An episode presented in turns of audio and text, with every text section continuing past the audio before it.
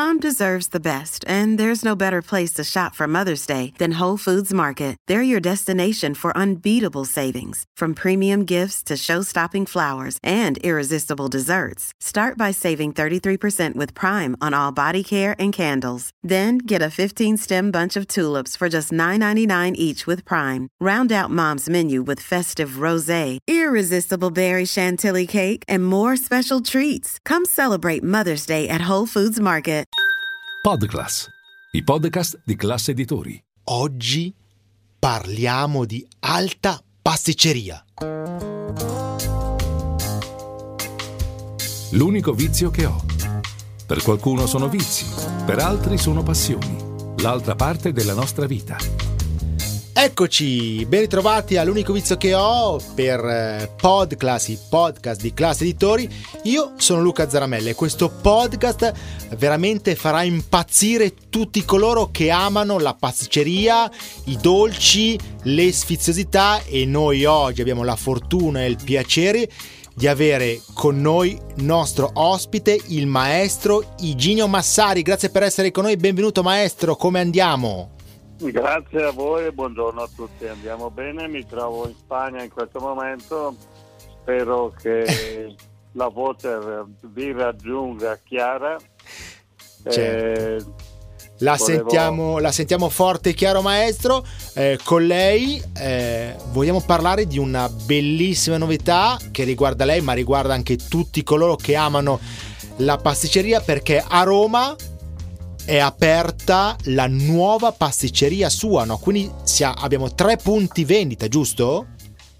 Sì, noi siamo, sì, apriamo questo punto di vendita che è un pop-up sì. eh, che durerà nel periodo delle feste perché immediatamente dopo eh, questo pop-up vende tutti i prodotti di media conservazione compreso i macaron e, e, altri prodotti, non sono i prodotti freschi, come certo. apriremo subito dopo le feste, eh, poco lontano dal Parlamento, cioè la galleria Alberto Sosi che apriremo il negozio per tutti i prodotti freschi. Perfetto, e quindi è una... questi negozi con 60 giorni noi riusciamo a aprirli e dal momento che le persone che vogliono comunicare qualche cosa alla gente è quella di fare pubblicità, noi vediamo che in questa occasione facciamo una pubblicità continua, ma non solo, serviamo la gente che ama i nostri dolci e chi non li ama cerchiamo di catturarli. Certo, e poi è bello interessante e farà piacere ovviamente a tutto il pubblico romano e non solo perché all'interno di ognuno di questi tre pop-up è possibile trovare un'ampia selezione di dolci come dicevamo macarons, praline, cremini, torte confezionate, tavolette di cioccolato e poi attenzione non mancherà panettone e il suo grandissimo pandoro tradizionale che è proprio insomma un, un, un suo veramente eh, speciale per lei il Pandoro, giusto? Sì, sì, il Pandoro e il Panettone fanno parte dei due grandi lievitati. Il Pandoro a molte persone non sono così dentro in questo mondo particolare, ma comunque a livello di consumi eh, quasi 50-50 col panettone. Certo. Eh, eh, diciamo che io che sono lombardo eh, ho puntato con forza sul panettone, ma eh, Verona è solo a 50 km, poi io ho lavorato quando ero ragazzo in una di queste, nella, nell'azienda più potente di questo prodotto che c'è a Verona.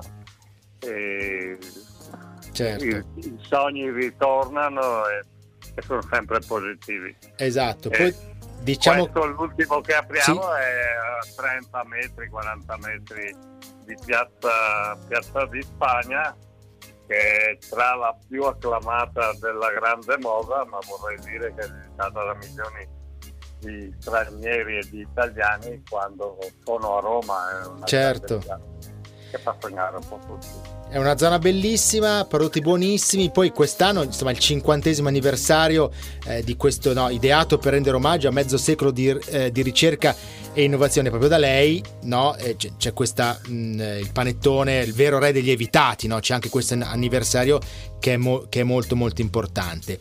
Ma, maestro, se dovessimo chiederle qual è il suo dolce che fa impazzire i romani, cosa, cosa possiamo dire? Eh, direi che è proprio un, un, dolce romano, ma più che altro direi che è un dolce laziale che è il maritozzo. Ah, ecco. Che poi era fino poco tempo dopo l'ultima guerra eh, i romani e i laziali lo usavano il maritozzo a fare la dichiarazione d'amore certo. alla futura sposa perché mm. per tradizione nel maritozzo mettevano la vera e chiedevano alla donna se le volevano sposare. Eh. Perciò non è solo un simbolo di bontà ma è un simbolo d'amore che ritengo che dà un valore aggiunto per quello, è, per quello che è questo dolce. Certo, certo. Assolutamente, maestro.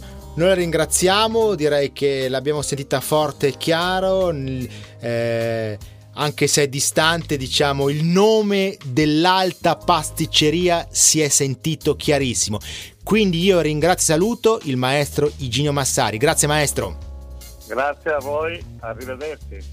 Perfetto, allora eh, l'unico vizio che ho di questo podcast potremmo dire che è proprio il maritozzo. L'unico vizio che ho. Avanti! Podclass, i podcast di classe editori.